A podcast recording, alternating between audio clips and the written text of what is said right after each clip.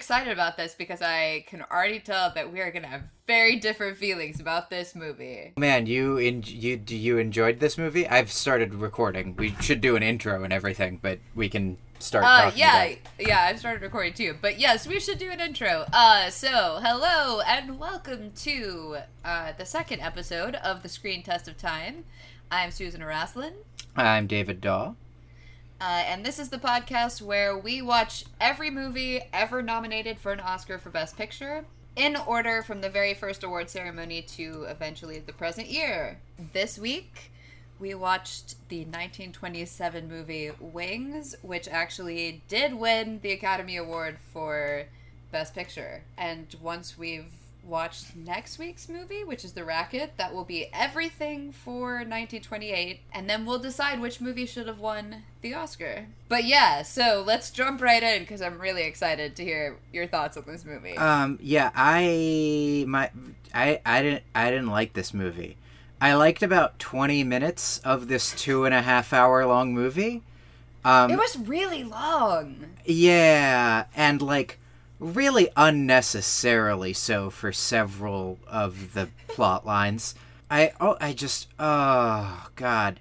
So basically, um, this this is this is a weird one, um, because it's one. What is it with like 1927 and thinking World War One is just a great setting for like light comic subplots? Yeah, that that did happen in this and in Seventh Heaven. I feel like this one did touch on though, like you know, people you love die in war, and they're. I mean, yeah. it wasn't like totally horrifying, but you know. Yeah, but there's still like the wacky like. Then there's a Danish guy, and we're all going to be ra- racist against him, um, for just long periods of time. His name sounds German. Uh, but then actual Germans were weirdly nice to in this film. Like, there's just a whole lot of weird subplots about just like the Germans were doing their best with a bad hand. War sucks. The titles for this movie are definitely very like trying to invoke Charge of the Light Brigade level poetic. I actually wanted to go through like I feel like it's easier to just list the things I actually liked about this film. Um, oh wow! Okay, for the record, I thought that it was a million times better than Seventh Heaven. no, no, they were they're All bad right. in different ways. I liked the first 10 minutes of this way more than I liked Seventh Heaven. Um, but then it just fucking dragged. Which is, I think, I just don't like war movies, as I texted you earlier, is what I've learned from this. Because just every fucking scene of this that was actually the war, I was like, oh, Christ. This again? More of war? Ugh. The war scenes went on way too long. And it was also kind of amazing to me that they didn't trust, and maybe this has to do with the time because like people hadn't seen war footage but they totally did not trust us to understand what was actually going on. It would be like here's a five minute scene and now we'll give you a title card that tells you what just happened. That was honestly helpful for me because i kept just spacing out because the scenes were so long and so like the same exact footage of a sh- of a plane clearly sitting on the ground firing blanks every single time a plane fired on another plane, which I really want to be clear like the visuals for this movie in a lot of ways are one of the things that I would actually say I do like about it. Clearly a lot of stuff happens here that's cinematographically interesting, but it, it's also 1927. So like you kind of have to set expectations low. I, I no, we don't. That's the whole point of doing it as the test of time. Is we can't exclusively say like, oh well, but they didn't know what they were doing because it was 1927. I okay. In that case, what I will say is guys, you put the little model in a fixed position and you moved the camera around it. How did it take 50 years from this? What is but what's that in reference uh, to? Well, the very first shot of the fucking movie where there's that model airplane that flies up and freezes in place and then the word wings appears over the frozen airplane. There's just a lot of shots where it's like, boy, if you guys figured out relative motion through moving the camera, this would be a lot more interesting during just war. But they but they actually yes. flew these planes. Like they had they brought in people to fly them. And I'm saying those parts are very, very good. But there's kind of parts where they do either they're relatively little model work. I think there's only like five or six shots that are models in this.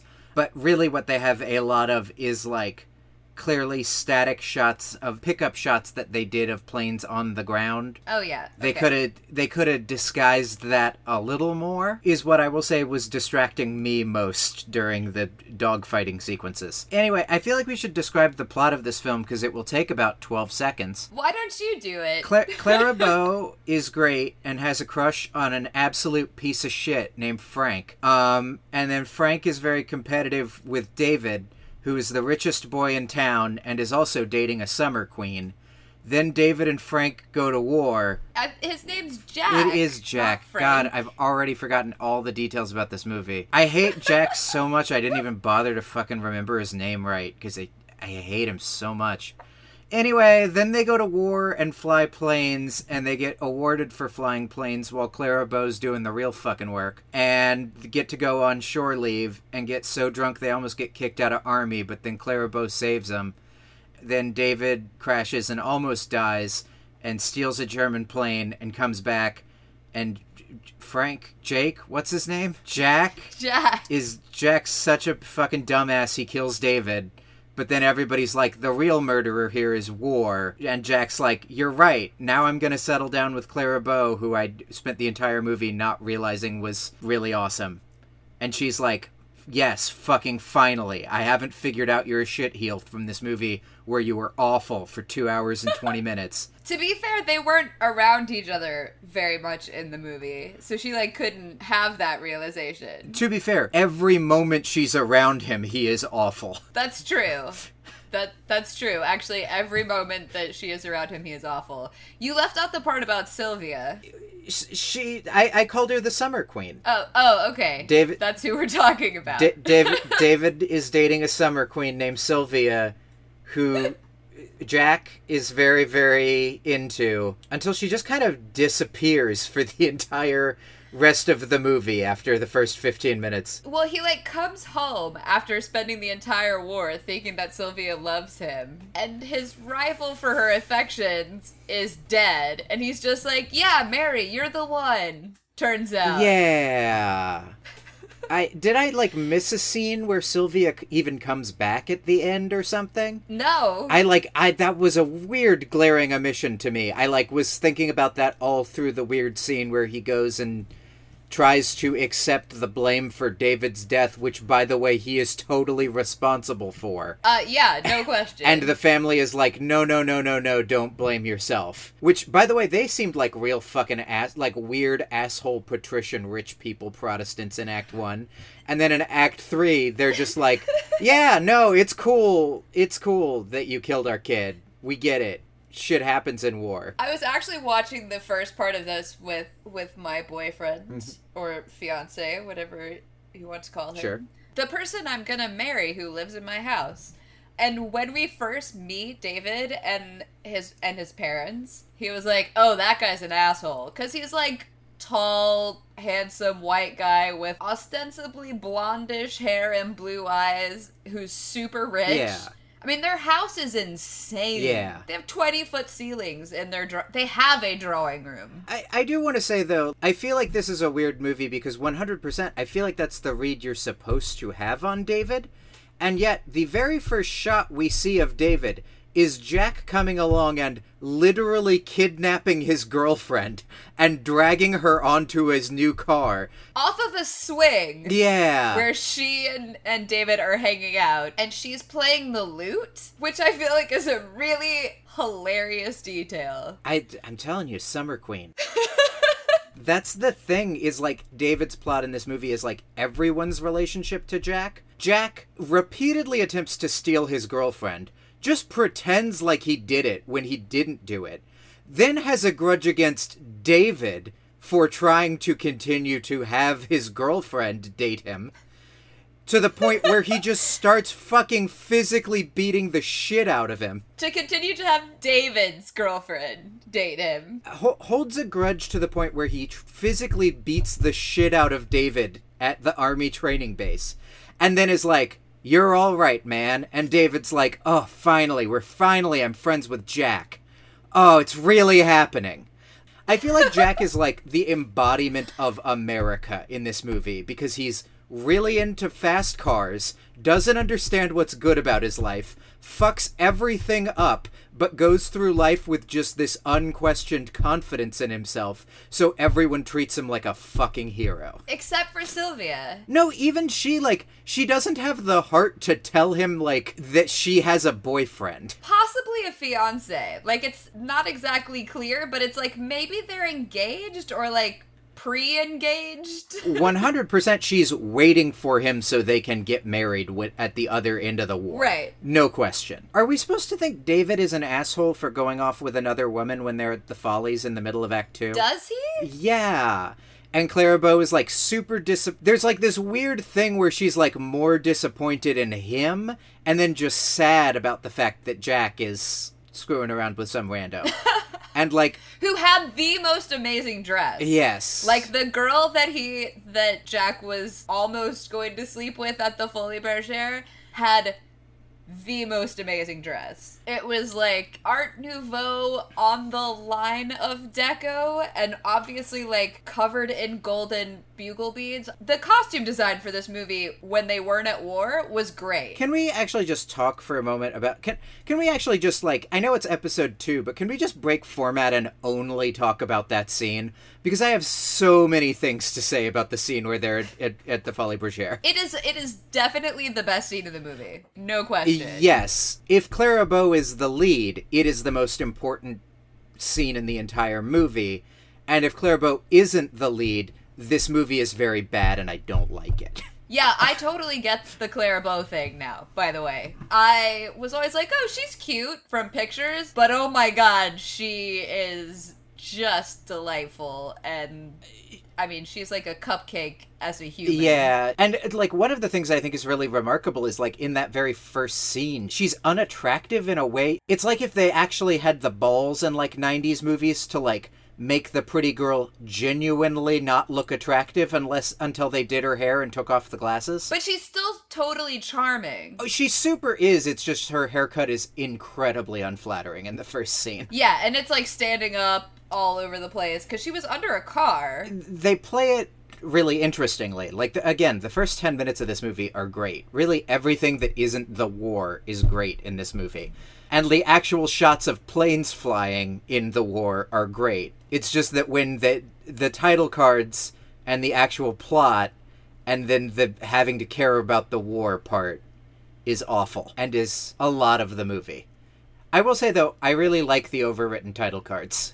I actually really came around on how overwritten they were. Oh, I kind of loved it because I felt like it was really taking advantage of the form. Yeah. It wasn't just in case you needed to know what was happening because a lot of times in Seventh Heaven, whenever they would give just reference cards instead of dialogue, it kind of felt like you know when you have an image and you put the the thing in there for the screen reader to know what it is, where it's like picture of boy bouncing ball Yeah. which tells you nothing about like the feeling of it at all. It's just like, well, literally that is what that is. But in this like all of the title cards that well that were dialogue and weren't dialogue, I think were meant to give you some sort of emotional foundation of the scene. Oh yeah, like from fucking right off the bat. Oh yeah. That fucking overwrought Charles Lindbergh thing at the like very very beginning. which where they're, also like- awkward.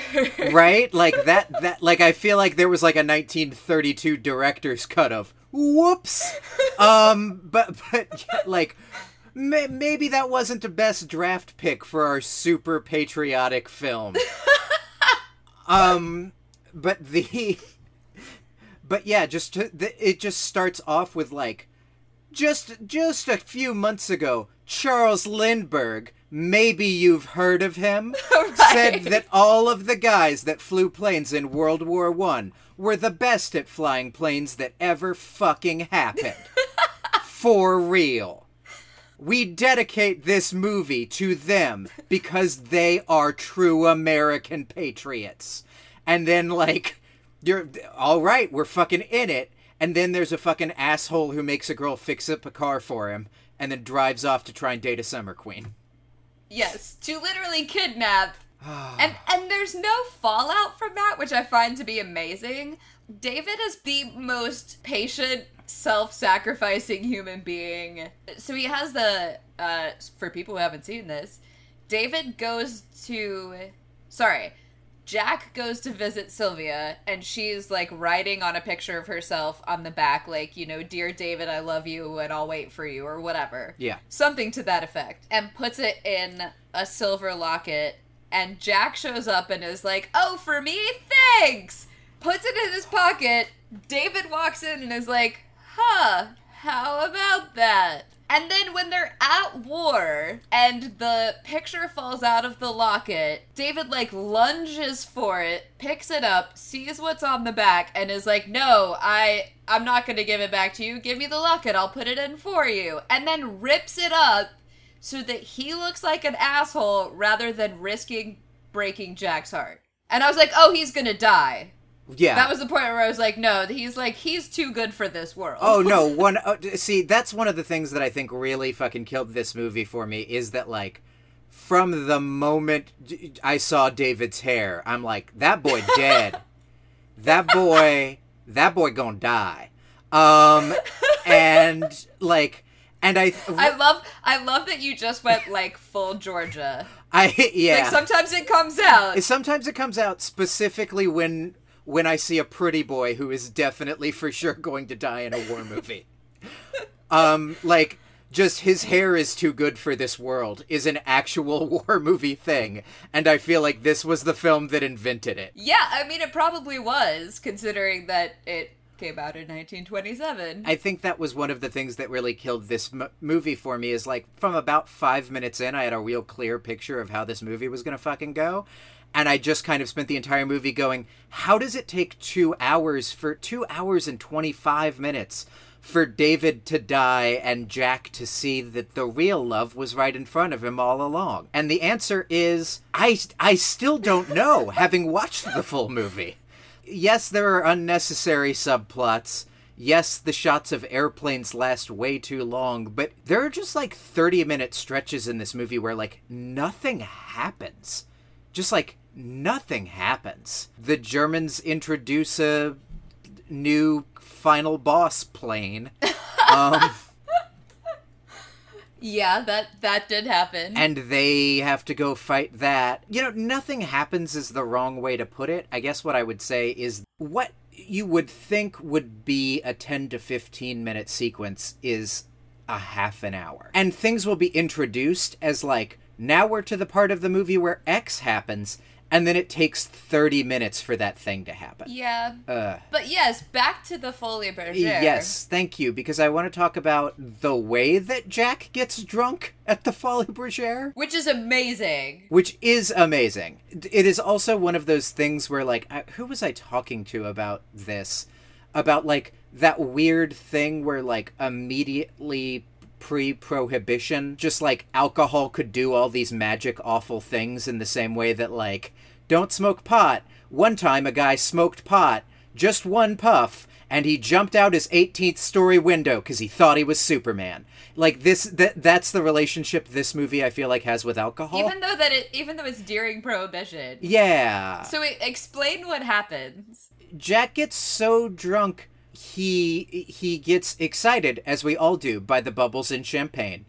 Eh, but then hallucinates all sparkly things as bubbles because he is so drunk. Anything that sparkles or fizzes or just eh, is round turns into bubbles because that is the kind of drunk that he is. He's also so drunk that he can't recognize his childhood best friend which is like not how that works.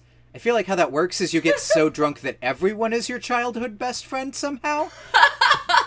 but yeah. I specifically the special effects in Bubbles that are to signify how drunk he is are amazing. when they have all the little bubbles coming out of the bottle and, and off of the glasses and everything, but then they go to the band and there's a guy with a tuba and the huge single Yeah. bubble comes out of it, I was like, yeah, I'm here for this. I yes. This is great. I have to say, every instance of them like basically doing animation for special effects in this film, I loved. I also loved drawn in fires in the dogfights. Yeah. that really worked for me. Small small wins for Wings. But the other other other thing that I wanted to talk about is I love that Clara Bow wins because in the most asshole Jack move of all time, he mistakes tears for bubbles and is so excited she's crying. he decides to go home with her instead. instead of the other chick. Well, but the the thing that I love about that is she shows up in her like I guess she's a a Red Cross volunteer or something. Yeah, it's not it's- really established, but she like delivers medical supplies. W- One of the things on the Wikipedia page that I read to confirm that the plot of this movie was indeed the exact plot I thought it would be 20 minutes in um, was that the movie was extensively rewritten so Clara Bow could have a starring role in it.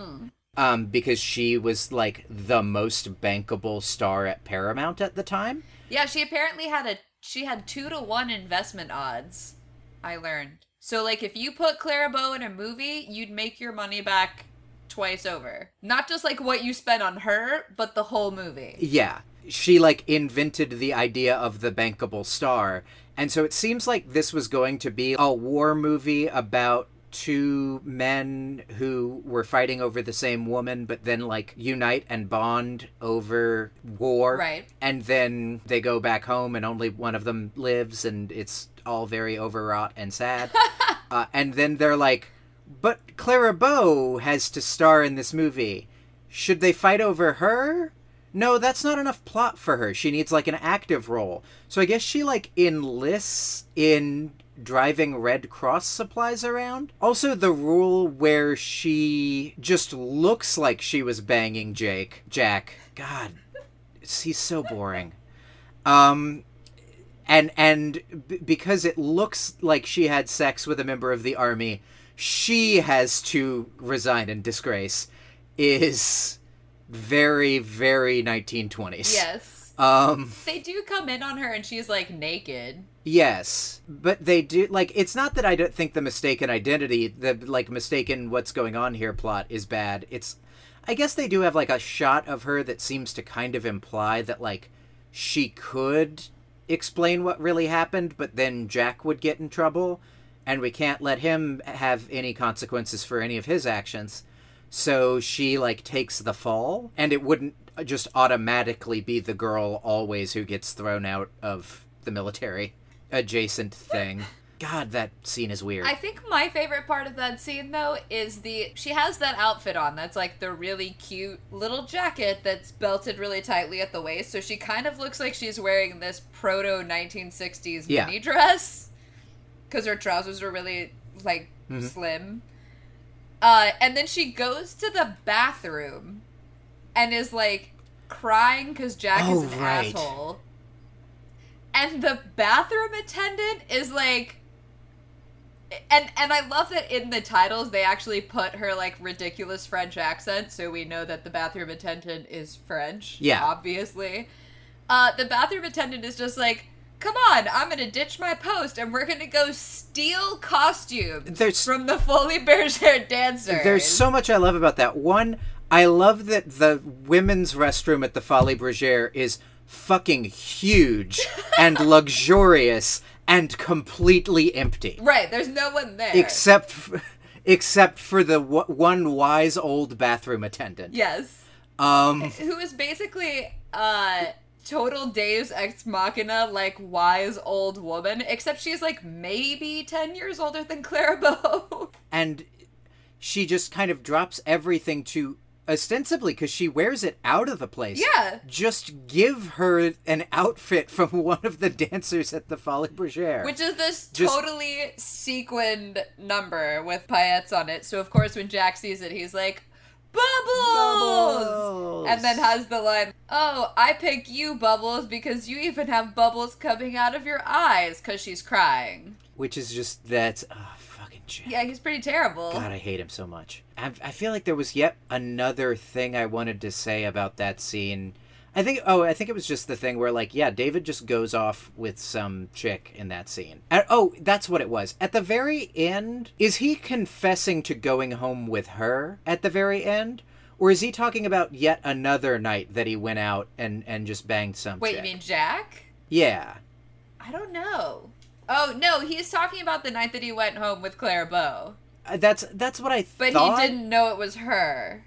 Right, but it seemed weird that she wouldn't do a like that was me. But but then at the same time, I guess like framing, I don't know, like the fact that she frames that as like it doesn't matter what happened in the past. What matters is our future together. Your indiscretions don't matter thing is just like why wouldn't you just tell him? You've done so much for this guy to make him feel better about so much actual awful shit he's like done. killing his best friend. Right.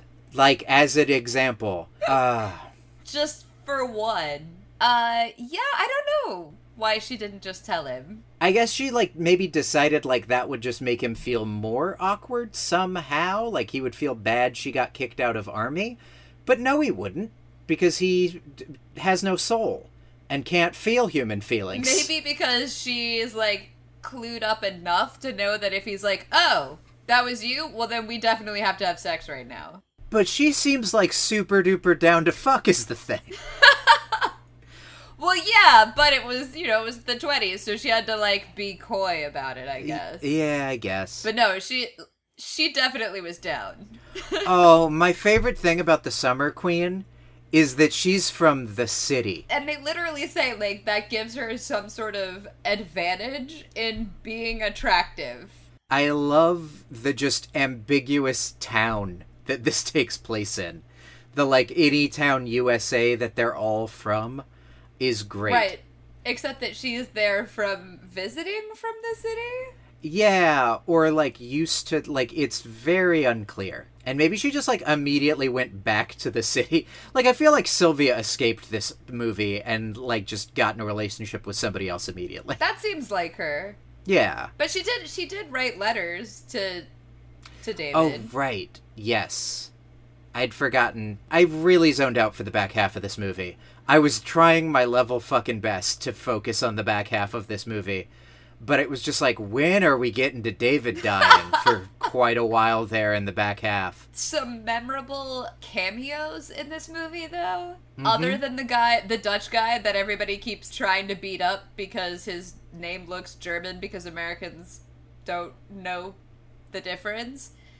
The tattoo that he has is amazing. Yeah. It's a an American flag that is squiggly, so it looks like it's waving in the wind, and it says "Stars and Stripes Forever" underneath it. So every time anybody's like "German dude," he's like, "I'm gonna rip my shirt off," and you think that he's gonna fight, but it's that he's showing his bicep tattoo, and then he flexes and unflexes, so the flag actually wiggles. Yup. Ah. Except for there's the one time where that doesn't work, and the Irish captain Yeah, like punches sergeant. him in the face, and just like floors him.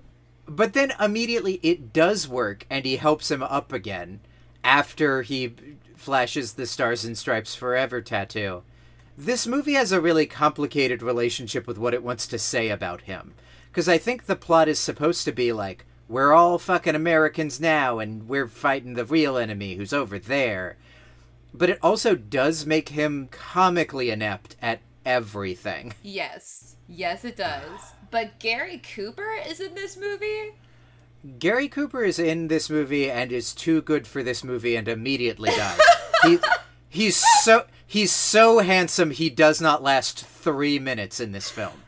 Which I thought was amazing. He comes on screen and I'm like, oh my god, Gary Cooper. I know who that is. And he's like, yeah, I don't take any good luck charms up with me when I go flying because when your time comes, you're just gonna die. And then, And and then- then, dies like in practice. it's it's so weird too. It's like one of those things where I like had to go back 20 seconds cuz it was like, wait, what did I miss? How did Gary Cooper die? Cuz you like you expect it to have to be like the movie's going to spend some real narrative time letting you know exactly how Gary Nope. It's just like there's some shots of planes and then poof, oh, Gary Cooper's dead now. Uh, and this was apparently like the movie that that Launched his yeah, career. even though he's in it for no time at all, maybe forty five seconds. Uh, But there is a thing where just immediately the moment he's on screen, you're like, oh shit, somebody super duper interesting is on screen right now. Yeah, he was really compelling. I was I was waiting for him to be like the super handsome nihilist that Jack and David bond over hating or something, but Yeah. but there was he didn't last very long at all. Uh, and then the Teddy Roosevelt is in this movie for 12 seconds. what? No, there's just a guy when they go to Paris. There is just a, a, a very portly man with a handlebar mustache who is smiling at everything in a top hat, driving around Paris with them, and he looks remarkably like Teddy Roosevelt. It is not Teddy Roosevelt. Or intended to be. No. Yeah.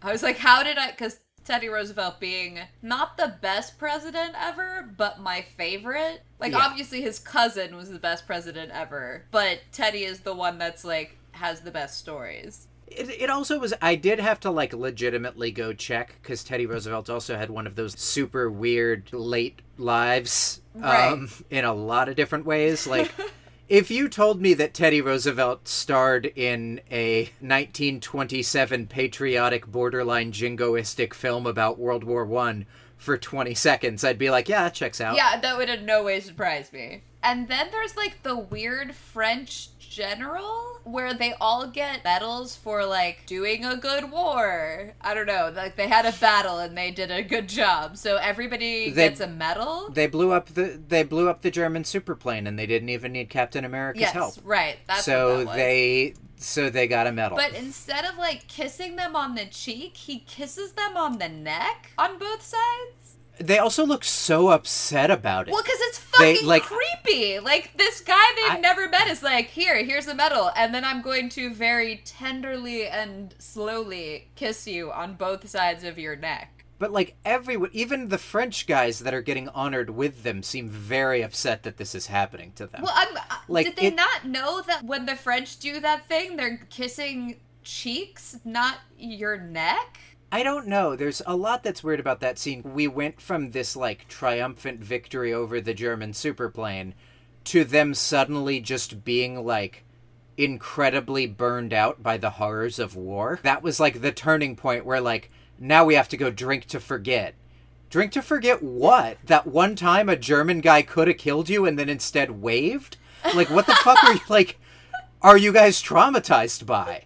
Like I know World War One is awful, but you guys have had a pretty good run. Yeah, that's true. Like they weren't in the trenches or anything. They're just like flying around being super aces, like Snoopy with a scarf on. Legitimately more horrifying things happened to Clara Bow driving for the Red Cross than happened to either of them at that point in the war. A church steeple fell on her car. Yeah. While she was underneath it. and also like 50 dudes died like 20 feet away from her in a basement. Um Yep. And a bunch of people came running out like covered in dust and this movie I kept thinking like, holy shit, they just straight up flew a plane into a building. Yeah. Movies cost a lot more to make now in numbers, but how much is 2 million in 1927? I a lot. Which was the budget, by the way. Y- yeah, the other thing that like randomly asking. The other thing, it, it seems pretty steep, and the other thing that made so much sense to me after watching this movie was the thing where, like, the director constantly clashed with the military advisors. Fucking no shit, he flew a plane into a building. Like, yeah, I bet he did. I bet the military advisors were like, don't fly a plane into a building. And he was like, I'm gonna do it. and then, that, like, that took a week because you shouldn't fly a plane into a building. No, you shouldn't. So apparently, it's the it's comparable to twenty seven million two hundred eighty thousand and change. Which like is still not that much for a movie today but that's because you have to pay like 20 million to an actor Yeah, and it's also I mean, there's so many things about this movie you like couldn't do today. like fly a plane into Like a fly a plane or blow building. up a church Yeah. The the one I was specifically thinking of was just how many shots of it are like, oh yeah, that's Texas. Like how many shots of like the the the ground of what's supposed to be Europe are like one hundred percent that is Texas and looks nothing like France. yeah but at the time like how many americans had ever been to france Oh yeah, I mean even even now ostensibly you could get away with it, but you don't just like rent out a small town in the middle of nowhere and just go, "Eh, good enough." For movies anymore? I feel like that saves you a lot of money. yeah that, that's fair they were in san antonio though I thought it said they were outside of San Antonio that they had like rented a whole bunch kelly of field wherever that is Ah, that yeah, that's that's near San Antonio, but a little oh it's bit. an air they rented Yeah. out an air force base for a movie that checks Speak- out. Speaking of things that you 100% could not do today. Yeah. Like, there's no way. Like, oh, yeah, sure, just come to our active military place and shoot a movie where you fly planes into buildings. But, you know, that's kind of sad that we, we don't have that totally ludicrous uh, ability to do that to make art anymore. Or maybe it, Yeah. maybe it's not. I don't know. I could go either way. I feel like they got to make a movie without the military. Yeah, but it was so jingoistic anyway, so I guess it doesn't really matter. Because there's like now the whole thing where like the army will give you a whole bunch of stuff if you're making a movie that has the U.S. Army in it, but they kind of get final, they get final approval over how the U- U.S. military is portrayed in the film. Ah. So that's fun. That's a fun thing about our nation. Susan, should we rate this movie so that this half hour podcast does not become an hour long podcast? Yeah, I guess we should do that. Oh, there was one other thing I wanted to touch on, and Oh. now I forgot what it was. We went through basic training. We went through Gary Cooper. We went through the fighting the German superplane on Oh, the Folies. So okay. there's like there's this kiss that Oh, Jack yes. and David have while Jack is like very tenderly holding David while he's dying. That a lot has been made about that kiss, where it was like, Mm-hmm. oh, it's the first gay kiss on screen. That is not a gay kiss. Yeah, no, it's just before it's before Hollywood figured out you weren't allowed to let people know that men kiss sometimes. Right. Like it's just like it's but it's I've seen very my straight friends in parting after having a couple of beers give a more passionate dude on dude kiss than that. Yeah, it's uh, what it is. I feel like though what I was going to say about that scene is my entire reaction to that scene was, "Oh, this is what that episode of Archer about Woodhouse's tontine in World War One is all based on." Like it's the, all the weird flashbacks to Woodhouse's time in the war are 100% a parody of Wings, and I did not realize it until now. The way Um, weirder kiss that happens here, which like not to say that gay kissing is weird because gay kissing is great. Yeah. Is the kiss that David gives his mom when he leaves for war? Which was like straight on the mouth, like arm around her waist, tipped over like they're on a dance floor kiss. And I was like, "Oh, so David just like kisses everybody really really a lot." There's there's a whole like fucking Rebecca style movie about David's parents. Oh, because yeah. the dad is also super duper weird in a completely unexplained way. Yeah, because he's in a wheelchair, but we never find out why. And the wheelchair is like this velvet upholstered chair. and he looks like it, as David is leaving, he is constantly shaking in something that from shot to shot, my best guess kept flying back and forth between like he's trying to hold it together because his kid's leaving and like absolute unbridled rage. Right. I had no sense of what his read on his kid going off to war was whatsoever. And there was the thing where his mom is like, and one other thing. And then he's like, oh, I'm just to kiss you passionately. Like, Thanks for my childhood teddy bear charm bracelet doll. So much about this movie. Very strange. my 10 pound dog has bigger toys than that teddy bear. It's it's like two inches tall. It's like a teddy bear that a teddy bear that a six year old would have.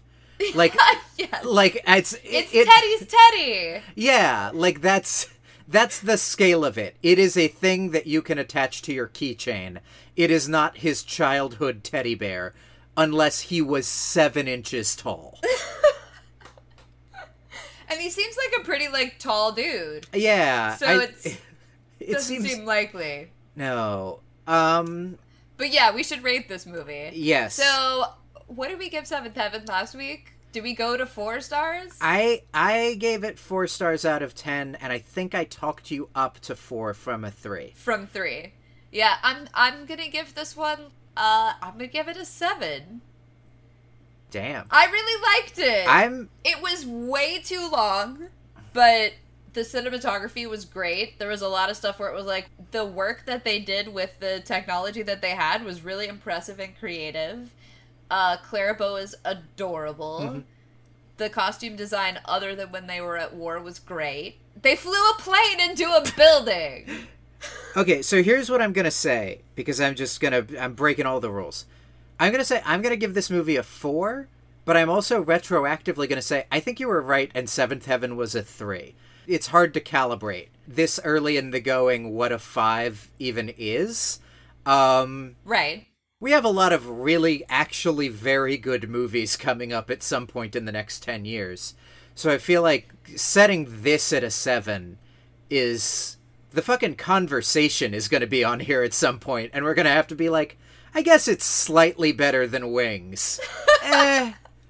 Um, Like I guess Citizen Kane is an improvement. yeah. Yeah, but I think I think for me, like I'm judging within the years. Okay, if we're judging within the years then yeah, I'm going to I'm going to go with like a 6. Okay. Clara Bow is really good in this. She is. the the actual the actual movie the thing this movie is supposed to be is not a very good movie but the thing this movie is because clara bow is in it is a lot of scenes of clara bow being delightful That's fair. uh, and then some really good shots of planes Great. All right. So we Yeah. so six for you, seven for me. Retroactively making Seventh Heaven a three. I'm comfortable with that. yeah I don't disagree. yeah i think that makes sense and then i'll adjust both those store scores again next week when we watch did we talk about what we were watching last the next week We did. last episode because i feel like we should do that we we should do that every time to, so that insane people can Uh, follow along with us on this journey We did like. actually. We mentioned it. I'm gonna get this completely wrong like like i've just ca- kept calling him jaco or whatever for the whole fucking podcast it's the it's the racket right is the name of It is the racket. because yes. we And it has dialogue that is spoken. and we got through we got through two whole war movies before the Academy's love affair with crime movies began. Yeah, I'm pretty psyched to watch this, though I don't know where I'm gonna find it. But that is that is my problem, not the audience. That's tomorrow, Susan's problem. For now, we're going to just end this podcast. All right. Goodbye, everybody. Bye.